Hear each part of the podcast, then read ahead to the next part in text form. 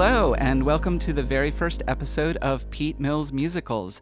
I am indeed Pete Mills, and with me here is Cara Reichel. Hi, I'm so excited to be here launching this new endeavor, the Pete Mills Musicals podcast. Although podcast is not an official part of the title, that's just what it is. We're calling it Pete Mills Musicals, but really, these are musicals that Cara and I have created together over our 20 plus years of collaboration. Cara, being very busy as the artistic director of Prospect Theater Company, might not always be here to do a podcast episode, but hey, Pete's got a lot of time. So sometimes there will be podcasts that probably are just Pete Mills by or himself. Maybe, or maybe Pete Mills and other cool theater people talking to Pete Mills. Also, um, your name people get it right the first time most of the time when they say that. Cara Reichel is sort of a hard name to include in the title of your podcast. But we hope to have Cara here as often as possible because she has dulcet tones that are very pleasing. Pete, do you want to tell us a little bit more about who you are for those listeners that might be new to the Pete Mills musicals experience? Sure. I am a composer, lyricist, sometime co book writer, uh, working in the field of musical theater.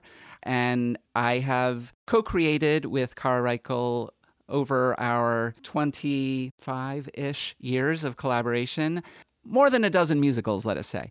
Uh, one of the things about this being Pete Mills musicals is there are a few musicals I've worked on, not with Cara, those might be up for discussion at some point later down the road. I'm excited for some of those Pete Mills deep cut, uh, looking into the the trunk of songs episodes as well. But we do hope to go back to some of the shows we've created together um, and give them another hearing in a new format. Uh, so, uh, just to say a little bit about myself, I am a director, I am a theater producer, uh, I am also a co book writer and a book writer on projects. Sometimes I even work on projects that don't involve Pete Mills. Um, so we both. those will not be on this podcast. Those will, well, unless there's like the special guest situation. no, if it doesn't have a connection to Pete Mills, it can't be on here. So, yeah, I think uh, this is going to be an exciting adventure not only in our learning about the podcast format and if anyone actually wants to listen to this, uh, but to be able to, to go back into the, the history books. And um, I'm excited to use my NPR voice a little bit here. We love it. We love it. The reason that this exists at all is that we had the notion of recording one of our shows, Evergreen, as a podcast musical because it is one of our shortest shows. And so we had the thought that we could really record it in its entirety. And also because it is a, show of ours that does not have a studio cast recording. This was a way to get one of our shows a nicer recording while we were at it. Yeah. So the idea here is that you're going to be able to listen to Evergreen, our holiday musical, um, from start to finish and get the entire story. We have assembled an incredible cast of Broadway talent and a bunch of youth performers. Um, and I guess uh, maybe I can dive in and tell a little bit of the backstory of Ooh, Evergreen. Careful there, though. I noticed the level did drop away when you turned away from the mic, oh, okay. so we have to be very careful to. Great. To I need. I need a. I need a music stand kind of here. Then is what what I need. Something oh, so I can look at my script. But uh, all right. So Don't worry, we'll edit all of this out. Okay. This is charming. So and we're back. Cara, you were about to tell us the story of how Evergreen originally came to be. Pete and I are co founders of Prospect Theater Company, which is a nonprofit organization based in New York City.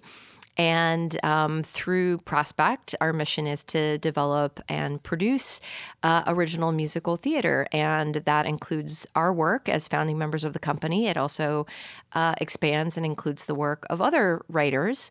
So um, way back in 2009, um, you may remember this was sort of in the wake of the economic crisis of 2008, 2009. We were, like many theater companies, thinking about, well, what could we do that might sell a lot of tickets and, um, you know, get people into the theater and engage a wide audience? And for a lot of theater companies, the show that does that is A Christmas Carol. So we decided we needed to write our own holiday show that would have young performers and would be for family audiences and sell a lot of tickets. So uh, we spent a lot of time during 2009 thinking about what our approach to the holiday show angle um, might be.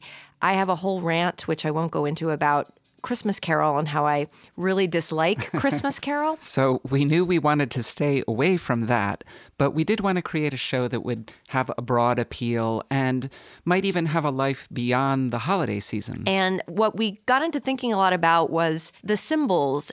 One of the things I love in New York is always when, uh, right after Thanksgiving, all these Christmas trees just appear lining the streets. And when you walk down the streets, you smell this incredible odor of the, you know, the fir and the pine. And, and it was thinking about these traditions of the season that led us to the idea of evergreen, which is really about the solstice and about how at the darkest time of the year we celebrate renewal and rebirth as the days begin to get longer again and light begins to return to the world. So we say it's a holiday musical but it is also a, a, holiday musical with environmental themes. It looks at uh, cycles of nature, cycles of rebirth, and uh, contemplates uh, as human beings how we live in relationship to nature.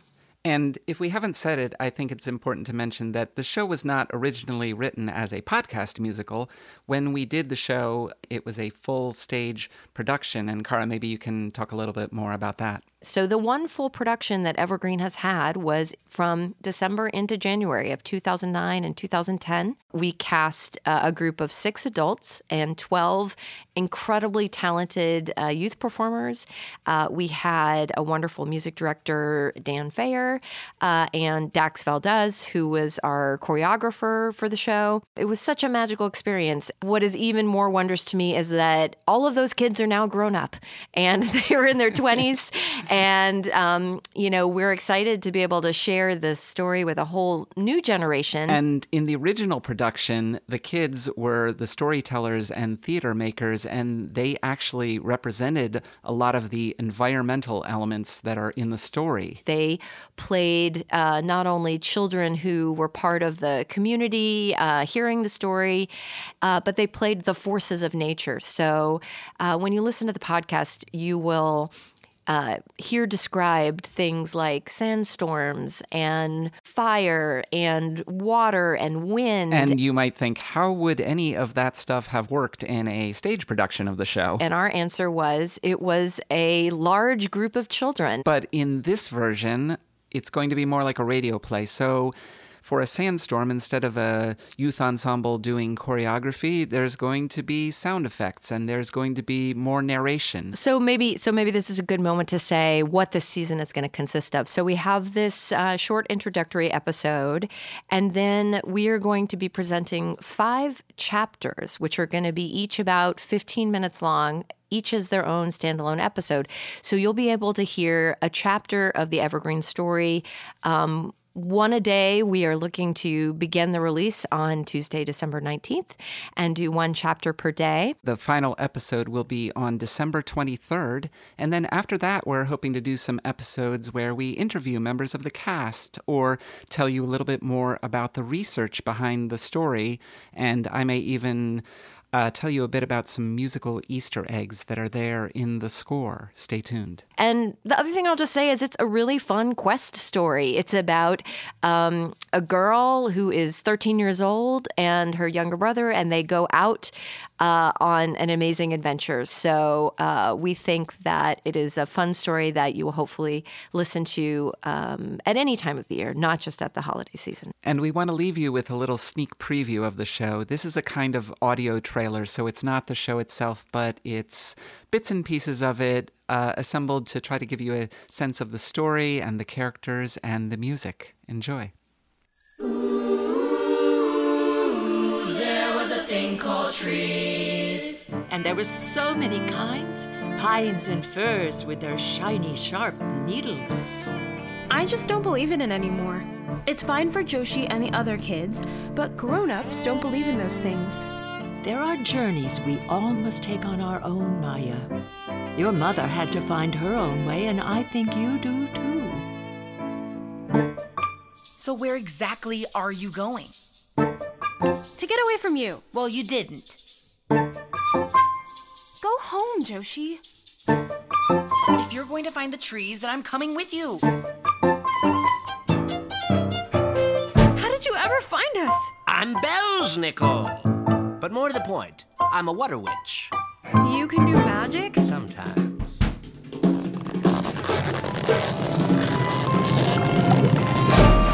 Maya, look! There are stories in the stars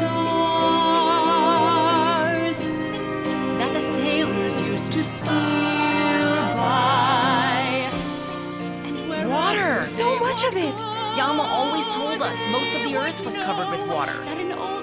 That an old What if all of it is true? would be nearby on the endless blackness of the open ocean.